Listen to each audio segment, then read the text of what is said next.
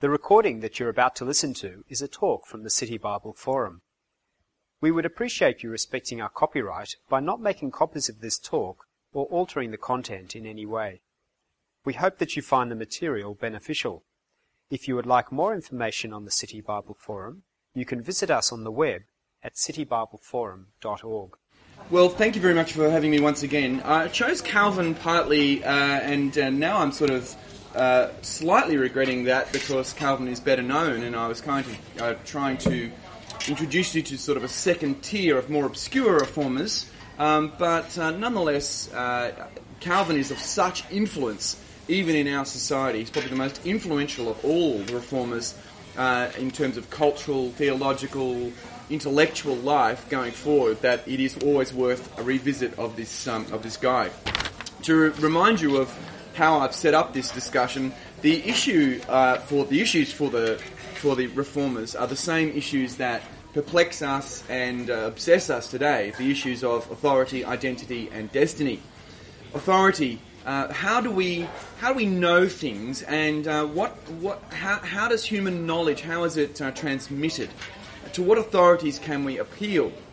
In our day, it's the institution of science, um, inverted commas. That is uh, the white-coated uh, mob who uh, make declarations and uh, transmitted to us through the media. These become sort of infallible declarations, uh, and so we believe it if it is scientific. That's not to say that there isn't such a thing. I'm just saying that there's this cultural gesture called science that we uphold as the sort of ultimate authority today.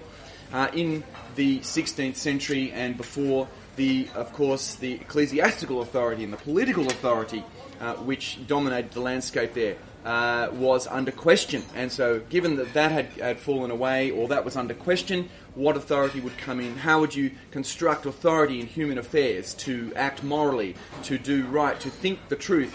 Um, well, that's a, that's the open question. Then there's the question of who am I?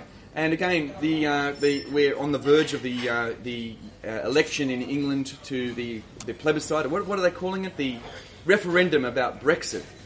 Uh, there's a question of the identity of of, uh, of individuals, human individuals in relation to larger entities. Uh, am I a Scot or an Englishman or am I British um, or, or am I European? Um, that European question, uh, really, again, it's the same. It's the same dynamic that's going on in the, uh, 16th century. Um, how does the, how does Europe live with all these sort of mixed ethnic uh, ethnic identities? Uh, how does it get on? Um, how does it deal with the whole and the parts?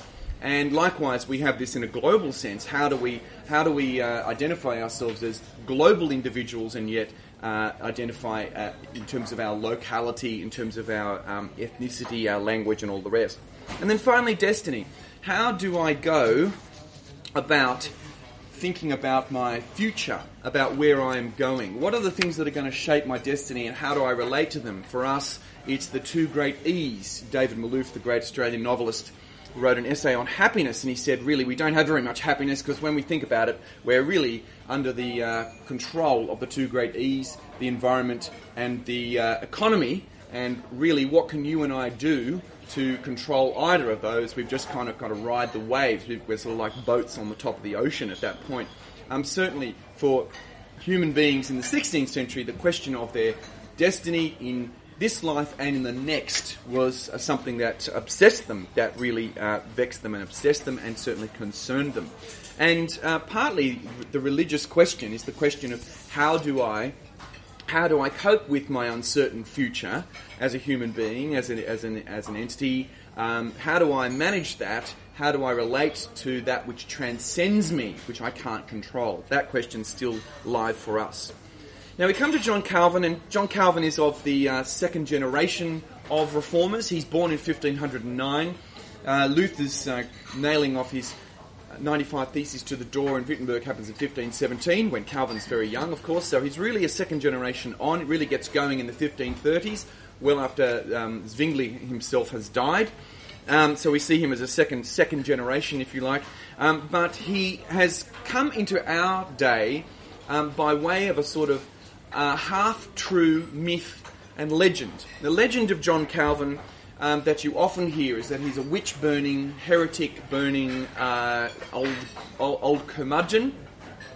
that he's a fun killer, uh, that uh, he was a sort of ter- terribly sort of uh, legalistic and um, uh, inhumane, uh, uncaring kind of theologian who has transmitted a theology with those themes in it and bequeathed that uh, into Christendom.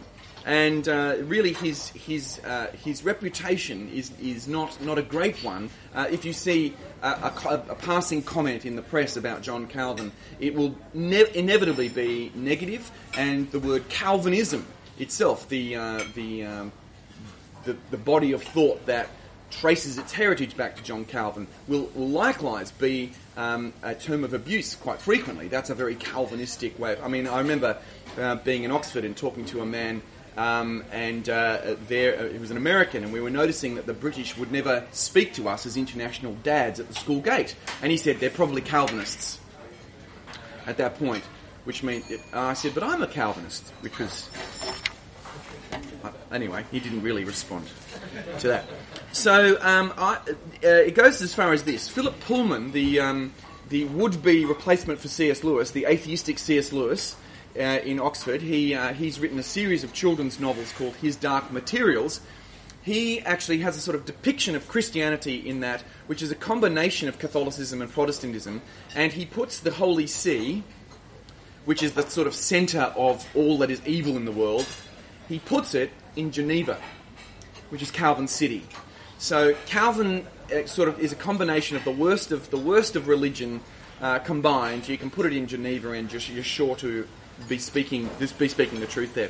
I want to say that while the legend has elements of truth to it, it doesn't sort of uh, appear from nowhere. It is it is manifestly uh, unfair and misses the fact that this guy uh, really uh, bequeaths to us an extraordinary intellectual, cultural, and theological legacy um, and in fact, if we read him closely, you find uh, one of the more humane, uh, enlightening, and delightful writers of all of Christendom. Indeed, Calvin's Institutes of the Christian Religion is one of the most printed, reprinted, and translated books um, of human history. So um, I think you should uh, you should investigate reading uh, Calvin's Institutes, and you'll find yourself surprisingly delighted.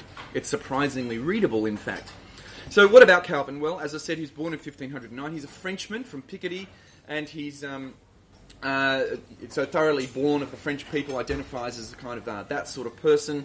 Goes to Paris to study, and the University of Paris, like the universities of the day, uh, the other universities of the day, is in a, in a, period of foment between the old way of thinking, scholasticism. I explained last last uh, week the the uh, intellectual um, apparatus of the Middle Ages. Uh, which was very interested in questions of metaphysics and philosophy, and the new learning, which was uh, humanism, uh, called humanism, not to be mis- confused with 20th century humanism, but humanism of the, of the Renaissance era, um, characterized, uh, embodied by the, man, the great man Erasmus of Rotterdam. And of course, that humanism was interested in returning to the sources. Ad fontes is the great cry of humanism, that you go back to the original texts and that there you find authority instead of uh, uh, dealing with Latin translations. You now, through the uh, the technology of the printing press and uh, uh, better learning, uh, better better comparisons of ancient texts, the um, the teaching of, of Greek and Hebrew, you now have access to the to the ancient sources and you can read them afresh. And of course, in retranslating, it's discovered that some of the translations that have been used for years are mistaken and that errors indeed in doctrine and in church practice have crept in through these mistranslations. Uh, Erasmus's Greek New Testament is published in 1517, and Calvin uh, at, in Paris teaches, uh, learns Greek, as well as, of course, the Latin in which all intellectual discussion was taken took place, and indeed learnt Hebrew as well.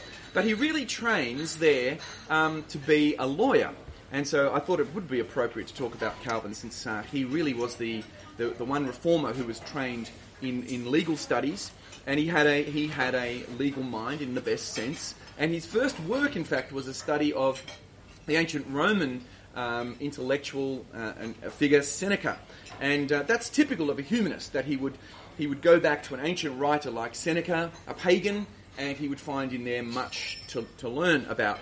Uh, humanists are also interested, by the way, in morality, and they're interested in uh, reform of the church, and so they've got a kind of clear moral vision.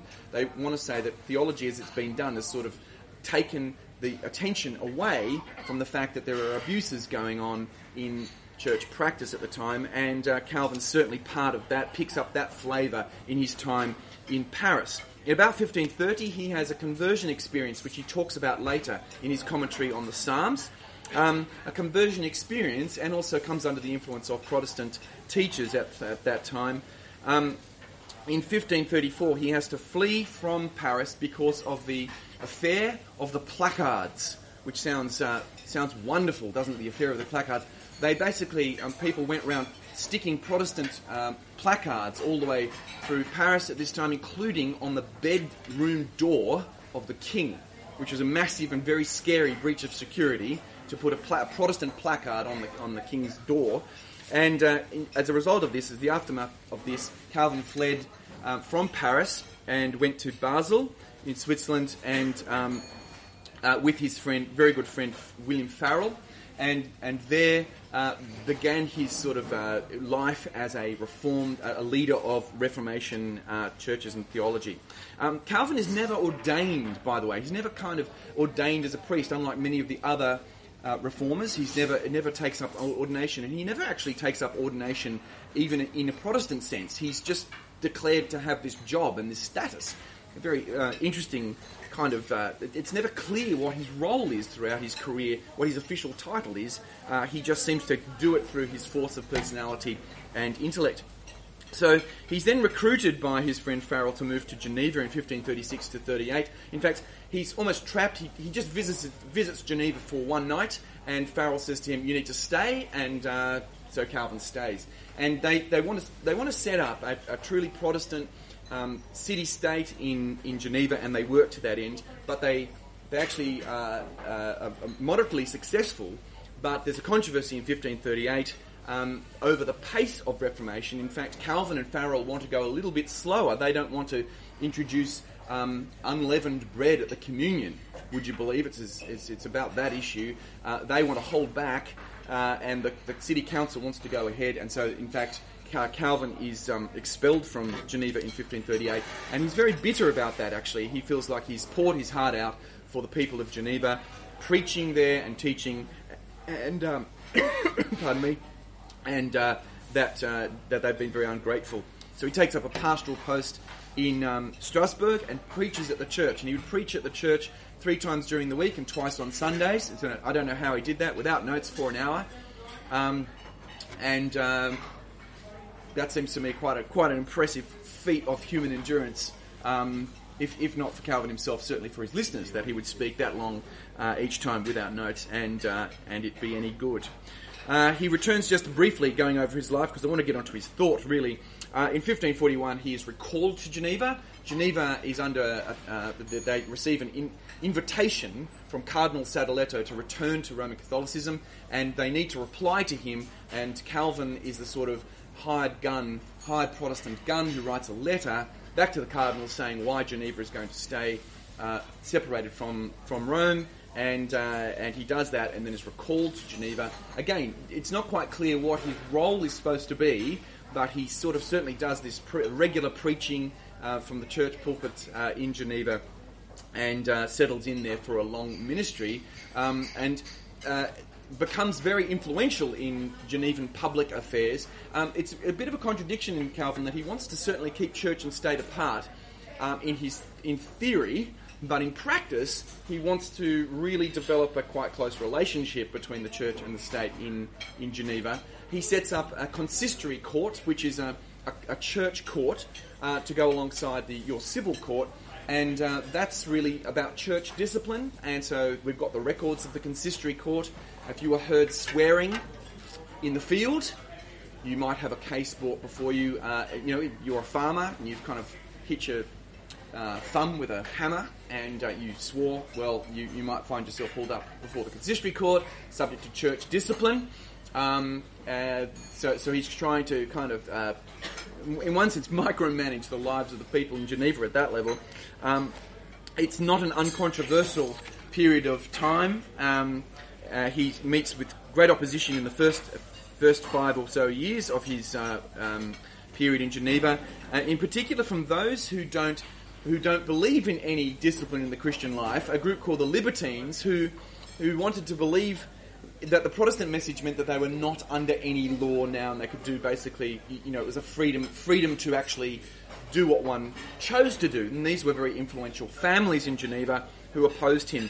Um, he also uh, was opposed by the um, the uh, the heretic uh, Michael Servetus, and uh, the controversy over Servetus, who was a Trinitarian heretic, um, uh, came to a head in 1553, and um, Calvin supported um, Servetus being burnt. And this has kind of been a uh, controversy that's marred the character of John Calvin ever since uh, that he supported the burning of this man, Michael Servetus.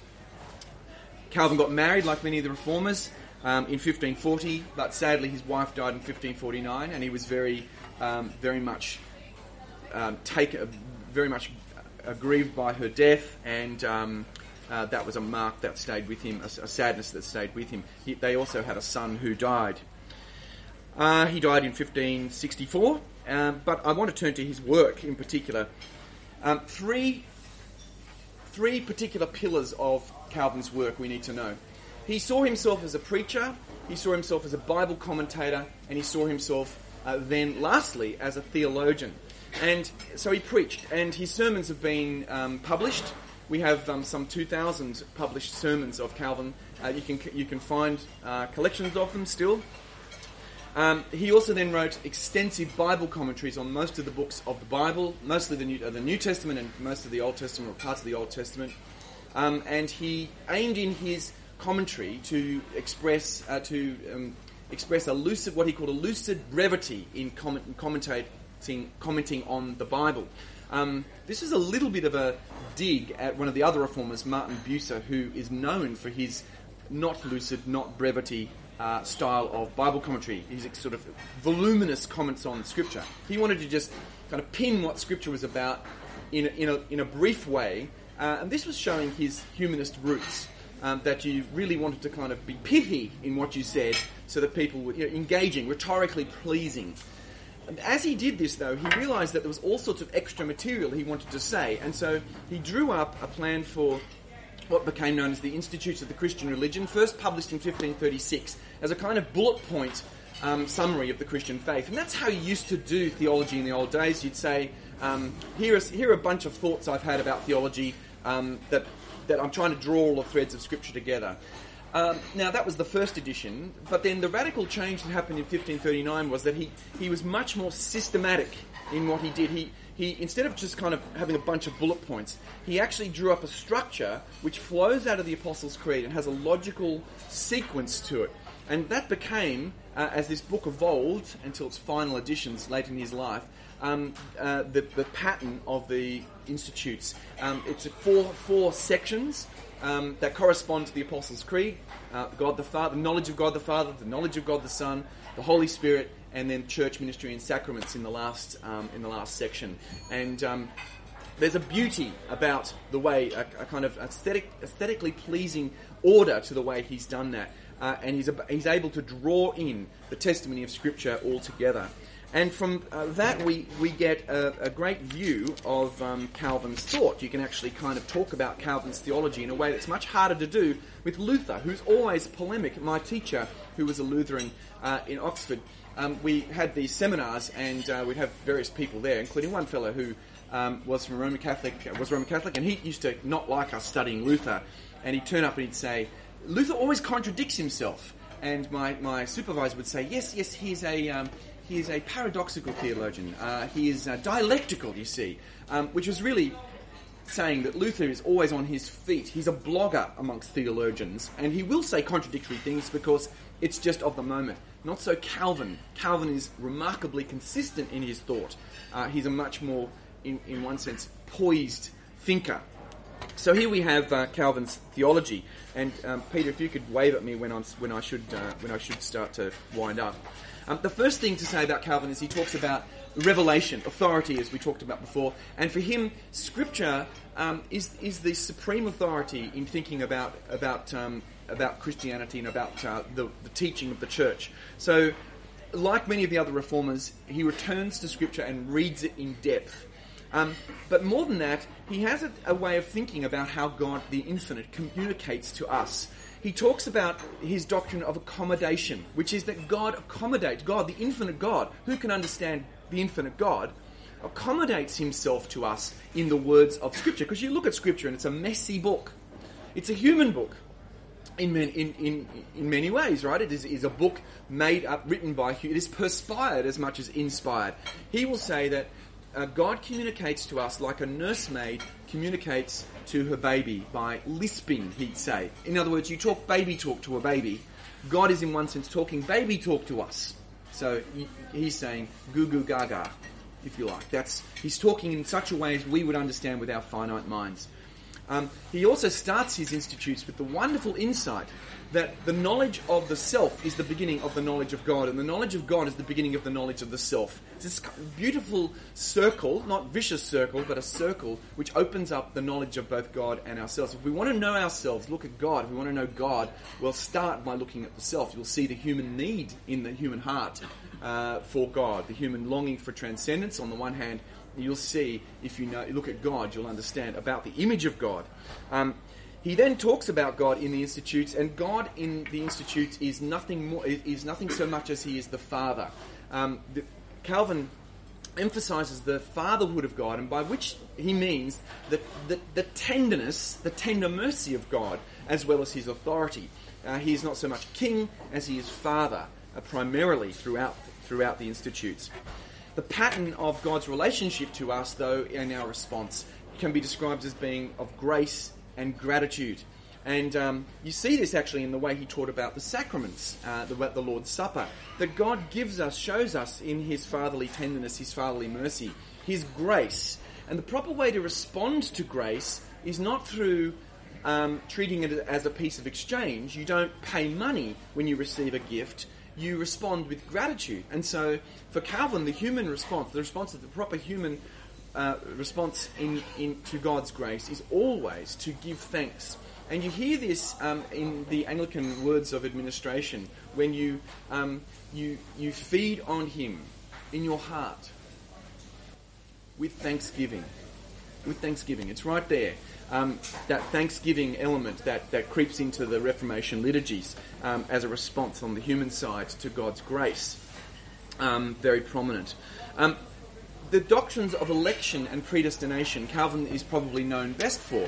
And the trouble is, that is true, that he is a theologian about, uh, who speaks about predestination and election, but it's not the whole of Calvin. And in fact, as he would try and explain, and the later reformers uh, would try and explain as well, um, the doctrine of election and predestination that God chooses us prior to our choice of Him, that salvation is all of, of, uh, of God's choice, um, is understood in a fleshly way, um, does does turn into what Calvin would call a hor- the horrible decree. It does it does seem like a remorseless thought, but his his attempt in describing that uh, describing the doctrine of predestination that God chooses us, God chooses those who are going to be saved, and by extension chooses those who won't be, was to show that salvation is all of grace. That human human choice is not is not dependent on human choice because if that's the case, then in fact human beings are justified in themselves. And so there's a logical sense in that. But the other thing is that he, he's trying to say that the doctrine of election that God chooses us is the basis for our confidence and assurance, not for us to feel uh, unsure. Uh, and so uh, the shift is that in the um, in the Roman Catholic world, worldview, you've got the kind of tangible signs that you are saved. You go and you get baptized. Uh, you take the Lord's Supper, and they're kind of, you're a member of the church, and you're, tang- you're tangible signs that you are actually in God's favour. If you say that those are not actually signs of God's favour, then how do you know you're in God's favour? Calvin would say, be, be confident because Scripture teaches that God chooses chooses you, even when you feel full and beset of doubt, with doubt, then in fact you can be confident of God's choice. And what, the way Calvin helped us pastorally there is he said, don't speculate. We haven't got God's list of who's in and who's out. We don't know. Look to Christ. Christ is what he would call the mirror of our election. If you want to know whether you're chosen by God or not, look to Christ. Um, if you're looking to Christ, he says, then you'll find that you're chosen. If, you're, if you look at Christ, you'll see that God so loved the world, that God loves you, and that he gave his only son. So that's how he explains it as a pastoral problem. The doctrine of election and predestination become a more a tricky pastoral problem for people in, um, in Calvin's, uh, Calvin's descendants, if intellectual descendants, um, particularly over this issue of whether you, how do you know you're one of the predestined or not, one of the elect. Calvin, like the other reformers, taught that justification is by God's grace through faith. Um, he, taught, he taught that as uh, learning that from Luther and the others. Um, but he also taught that sanctification, the process that we become holy, happens in a simultaneous way to that. That just as God makes us justify, makes us right legally with, uh, with, uh, in, in, in the kind of divine court, he also makes us holy at the same time. These are not separate things, they're just different ways of describing the same process. And so for him, very central to his, theolo- his theological thinking was the idea that we are united with Christ. And this is not a new thought, it's a biblical thought, and it's not a new thought for theology. Very central for Calvin that by the Holy Spirit, uh, we, we find ourselves uh, united to Christ, and we have, we have our union with Him. It's an, uh, it's an idea which is profoundly personal. Um, so it's not just legal. His idea of, um, of being right with God is not just a legal one, but actually a, a, deeply spiritual one. He actually becomes known as the theologian of the Holy Spirit, which people don't know uh, very much, but uh, the Holy Spirit is a very uh, large feature of his uh, theological system, and especially in this doctrine of being united with Christ. Lastly, he's got lots to say about the church and the sacraments. Of course, he does. Um, he doesn't want to say that if you because people are saying, look, I, I was baptized in the Roman Catholic Church, but now I don't I don't think that that's a true church. So um, i have separated from that, or I've been excommunicated. So do I have to be rebaptized? Is there some was that invalid? And he says, look, no, a true church is where the where the word of God is preached, is truly preached, and the sacraments are rightly administered. I think I've got that on the back there, one of those quote, quotations there. The church. Um, Wherever we find the word of God surely preached and heard, and the sacraments administered according to the institution of Christ, there it is not to be doubted is the church of God. And he wouldn't deny that this was uh, this was possible um, uh, in, in any church. It wasn't an insti- matter of institution, um, a, a, an institutional affiliation. It was a matter of these two things um, that constituted the church. And see, because they are means the means of grace, the ways in which God reaches out to us through His Word and by the sacraments, uh, them being duly administered. His theology of the sacraments was not quite what Zwingli's was. You might remember from last week, Zwingli and Calvin fell out over the sacraments. Calvin uh, mediated between them. Zwingli just said it was a memorial meal, a sort of remembrance feast. Uh, Luther would say, no, no, no, the presence of Christ is in the elements of bread and wine. It's actually in them somehow, spiritually. Uh, he wouldn't go as far as the Roman Catholic metaphys- metaphysicians, the medieval metaphysicians, who said, who had a very sophisticated way of explaining this called transubstantiation, but he believed in what we call the real presence. For Calvin, a bit of a midpoint, he says, I don't believe that the presence of Christ is in the actual tangible things in that sense. It's not as if Christ somehow pops into the actual elements but Christ is there by faith. He's present to us because he's present to us in the Word. What we have in the sacrament is an enacted Word. Uh, we have an enacted Word, and so by faith, um, Christ is there is a, the presence of Christ is with us as we celebrate the Lord's Supper or as we have the have baptism um, performed upon us. So, uh, so that's why again the Anglican the Anglican uh, words of distribution will talk about um, about the way in which we, Christ is present to us by faith. Um, and so that's not a it's not a metaphysical thing that happens in the sense of inhabiting uh, uh, physical items like like bread and wine, but in fact in the in the hearing of the word in the hearts of the believer. That's how it happens. Okay, so that's a, a brief journey, very brief journey. Uh, you could give a lecture on each of those. Um, mercifully, you haven't had that. Um, the influence of Calvin, an extraordinary influence, really. Um, that Calvin and Calvinism is an interesting uh, discussion, a very um, heated scholarly discussion. How much is Calvinism like what Calvin taught? Certainly, Calvin is a humanist. Those that came after him and especially tried to systematize his thought further, a hundred years later, um, they didn't necessarily follow that humanist way of thinking. They they returned to medieval um, thinking and they systematized his, systematized his thought using the thought of Aristotle and others. And so you can see a, much more um, tightly logically argued and perhaps less than persuasive uh, way of, um, of, using his thought. Um, but uh, and, and, Calvin's um, uh, Calvin's heritage um, becomes a, a, a, much more tightly buttoned down system than you find in Calvin. Um, you can you could certainly say that, though there's controversy about the lines of influence. The Reformed churches of the world would take their, their lead from, from John Calvin as one of their great forebears. Um, the word reformed is a broader word than Calvinistic, but certainly the influence of Calvin is within, within the Reformed churches is, is supreme. And you find, of course, Reformed churches in Scotland, and uh, the, the, the English exiles that uh, came out from under uh, Queen Mary in the 1550s ended up in Geneva, and then many of them returned to England, but also to Scotland and helped um, set up the Church of Scotland. Uh, you see that in, in Holland, Calvinism had a massive influence, and of course over the Puritans who went to America in the um, century following. So, Puritanism um, bequeathed to America uh, the love of democracy that um, that in fact uh, Calvin was very was very much interested in. So Calvin was interested in a very democratic style of church government, and also in a, in a very democratic style of state um, state government. And so uh, that becomes a feature of um, the, the what the Puritans want for their new for their new world.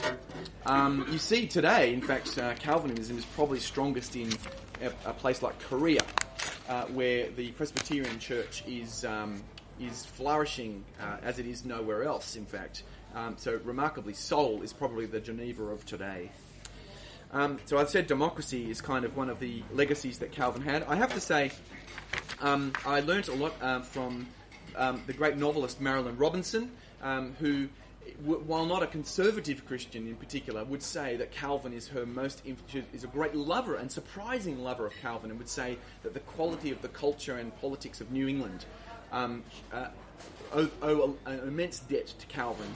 Uh, and lastly, his influence on uh, economics and work um, is something we could discuss uh, probably at great, greater length. But Trent, this was the analysis of Weber in his uh, discussion about Protestantism and, uh, and capitalism. Um, we shouldn't think of it as, as, negatively as he did, though.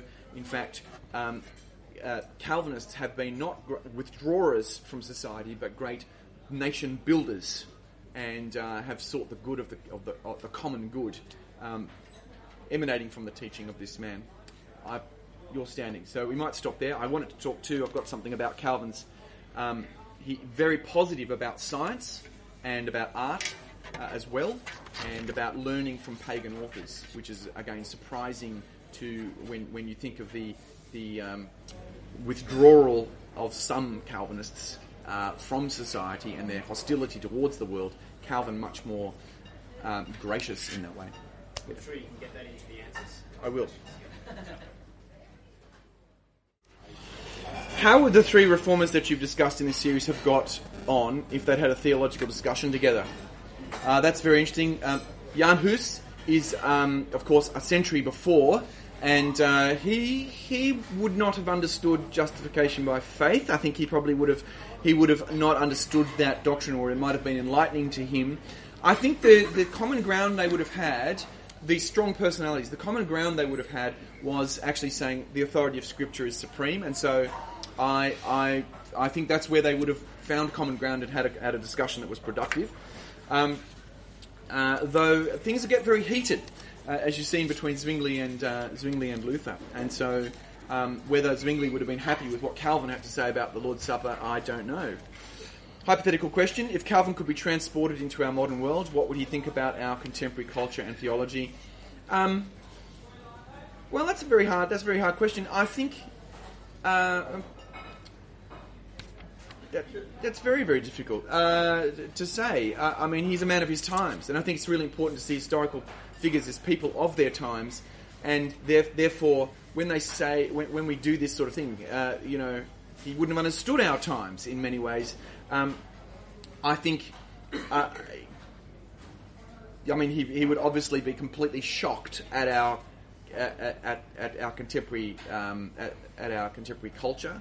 Um, he would, I think, be uh, dismayed at the distance between the lack of influence that uh, the church has on the state. Uh, that doesn't mean he's right about that. Um, I mean, that's that's an open-ended question you could speculate on for a, a long time. Was Picardy, being near the Low Countries, a more humanistic part of France? Um, I can't say, um, although uh, although being in the northern part of France is certainly um, that's certainly likely and possible. He's just born there, and we don't know very much about his early life, so it, it's hard to say. I do know that his father died of testicular cancer, but that's just I don't know why I know that. Was John Knox one of Calvin's most influential pupils? Um, uh, certainly, yes. So, uh, John Knox, who um, was uh, influential in the Scottish Reformation, uh, he, um, a rather intemperate figure. Uh, All, all, I went to St Andrews um, a couple of years ago, and there's a the, the ruins of a, of a church there. And I said, "How did this church become to be ruined?" And it was because John Knox preached a sermon down the road, and everyone rushed out of the church and destroyed the, this other church that's powerful preaching. Um, um, but during that period of exile, of course, um, many of the people who came and were foundational in the Elizabethan church were in Geneva, and they translated the Geneva Bible, interestingly, one of the most influential translations of Scripture ever, and probably Shakespeare's Bible. Is taking holy orders an impediment to being a good theologian? Not at all. Um, uh, it's an operation to have one's spine removed, as they say. Uh, did, did not many humanists of Calvin time become deists and lead to modern atheism? Um, you'd have to know. Uh, there were people who uh, were on that sort of radical fringe, um, but it would be very radical fringe in those days. Really, though, you can trace the sort of the kind of stepchildren of the Renaissance uh, right through to the 18th century. I mean, it's Voltaire around that time in the 18th century in the French Enlightenment that you really see deism and then atheism uh, come about. Um, so, so really, I think that's a slightly anachronistic, um, t- um, anachronistic uh, question. What was Calvin's language for writing, French or Latin? Uh, both.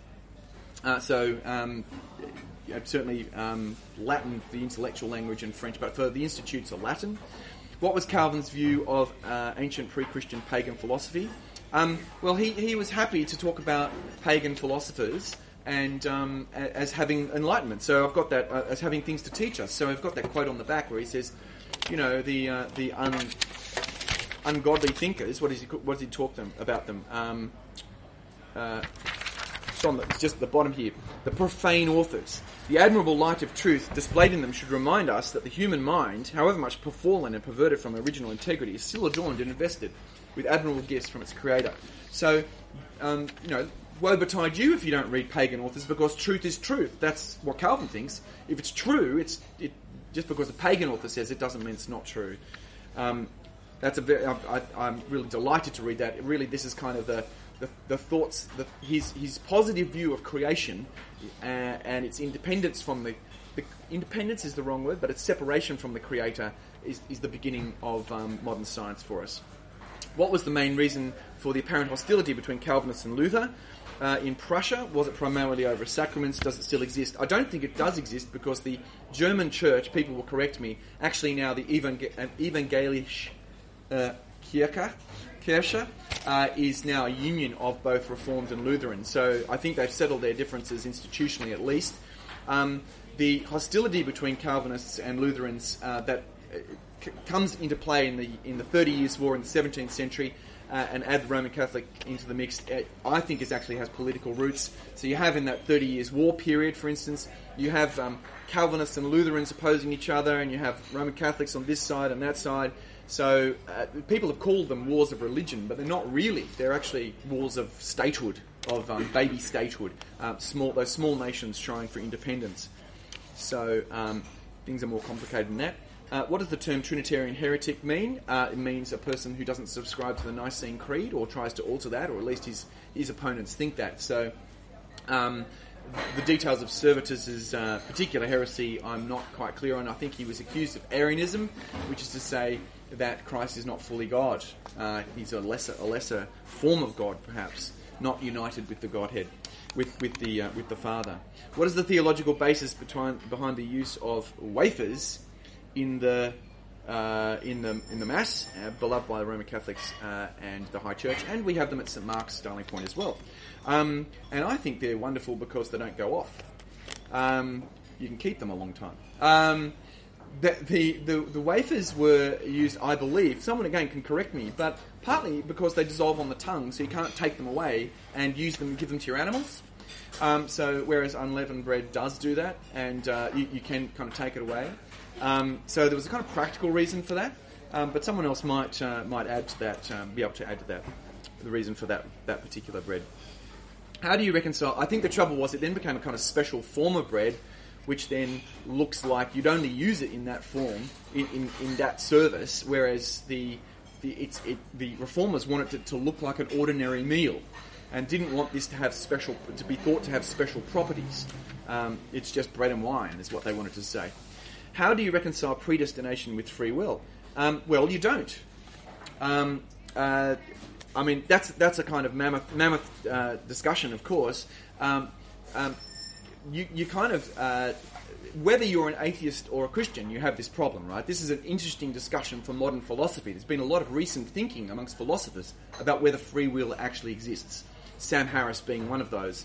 Um, so that's an interesting thing is that whether whether we we just a, a product of our genes or evolution, and really any decision we have that, that we have decisions is an illusion, is a very important um, philosophical discussion and at one level unresolvable for us. Um, Calvin would be much more uh, compatibilist, if you like. He'd say, I can't necessarily reconcile these two.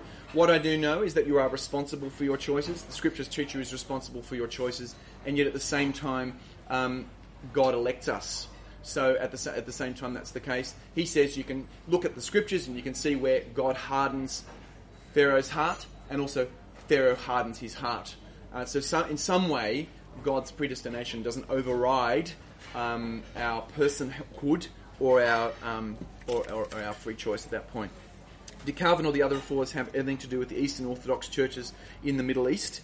Um, not in the Middle East so much, but there were overtures between um, the uh, Luther was very positive about sort of, hey, we could hook up with the Byzantine churches. Uh, remember that the Ottoman Empire was kind of close to the gates of Austria in the 15, 1450s, so you're not really getting a lot of uh, uh, contact between those churches and, and the Western churches in, in that period because of the influence of the Ottomans uh, of, you know, it was a different empire and um, and uh, certainly one that was hostile to the West. So uh, he did he did hope for a union between for some connection, but it didn't come to anything. Um, so. Uh, I believe that the Church of England and the Greek Church have certainly had some um, interesting, an interesting history of contact between them. Doesn't the idea of predestination deconstruct the need for salvation, the operation of free will? This is the same question. As popularly understood, predestination negates the need for the church. I'm not sure. I mean, I'm not sure that's the case. Um, uh, the thing is that when it came to um, predestination, as, as the history of this thought played out in the later part of the 16th century with a theologian in Cambridge called William Perkins and others, people became obsessed by predestination. Am I of the elect or not? I've had this as a pastoral issue as well. Am I of the elect? If I am elect, there's nothing I can do that will stop my salvation, so I can do what I like. I don't need to do anything. If I'm not of the elect, then I can't save myself anyway, so I might as well do what I like. Right? It sort of doesn't. It, that sort of speculation leads you into that sort of despair, really. It's a counsel of despair. And so um, the, they needed to readjust the way, the kind of intellectual weight that this carried within the system of, of uh, Christian faith, which is why Calvin wants to focus in on Jesus Christ, and why uh, even in the 39 articles it talks about uh, election to life, but also says don't speculate. Speculating about whether you're in or whether you're out is kind of that's not where the focus is meant to be.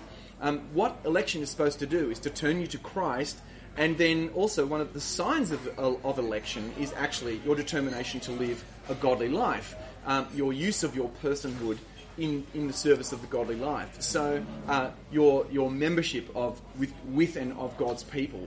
And so, uh, it doesn't, in Calvin's view, and in the later, later Calvinists, as they address this pastoral issue, it doesn't negate our doing of good works, our joining of, uh, of the church, our membership of the church, but actually should prompt it since it is a sign that we are, we are of the elect, our desire to um, know God better and to be part of his people. Could you say more about Calvin's Geneva and the relationship of church and state? Did Calvin bring the two too close or overlapping? I think yes, he did. I think there was a, although you're dealing with a small town, and so at, you know it's one of those things where everyone's on every committee, so you, you, everybody knows everybody and everyone's on every committee, so inevitably church and state overlap very closely, uh, and I, I think this did become problematic, and he did he did there was hostility to him because of this. Um, uh, though in theory, as I say, he wanted to keep church and state separate. Um, it was just that because of this overlap, it, it, it, became very close, and of course because of the power of his personality. Are there implications for how Christians might be involved in politics? Um, certainly, I, I, think in his theology, this independence was certainly uh, really, really well, well kind of sta- well stated. He, he would say. Uh, he, he would say that what the state is for, the state is for restriction of evil, uh, the promotion of good, uh, but it's not for saving one's soul. Uh, one can't create um, one can't create the New Jerusalem here on earth. Um, there is a great debate as to how theocratic uh, Geneva was, um, but uh, yeah, I mean, again, there's a there's a there's a book to be written about this implication, and we could perhaps talk about that a bit more. How could you could you recommend a book which um, explains Calvin's influence on Western society? my goodness, I mean, there's voluminous literature on this. I think I should turn you to Bruce Gordon's biography of Calvin. That's probably the best state of the art biography, um, which of course contains um, the kind of legacy of Calvin uh, as part of the discussion. So I think that's where I would I would go. The other thing is Marilynne Robinson, as I mentioned her before.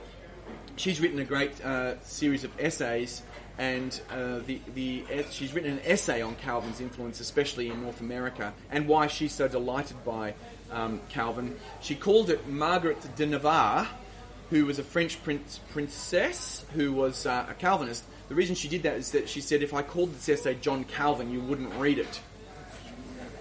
So, now that essay is in a collection, I think, called. Anyone know? I think it's called The Descent of Adam, but I might have that title wrong. But the essay, Margaret Navarre, if you Google that, and Marilynne Robinson on Calvin, you'd find uh, what you're looking for, I'm sure. Let's thank Michael.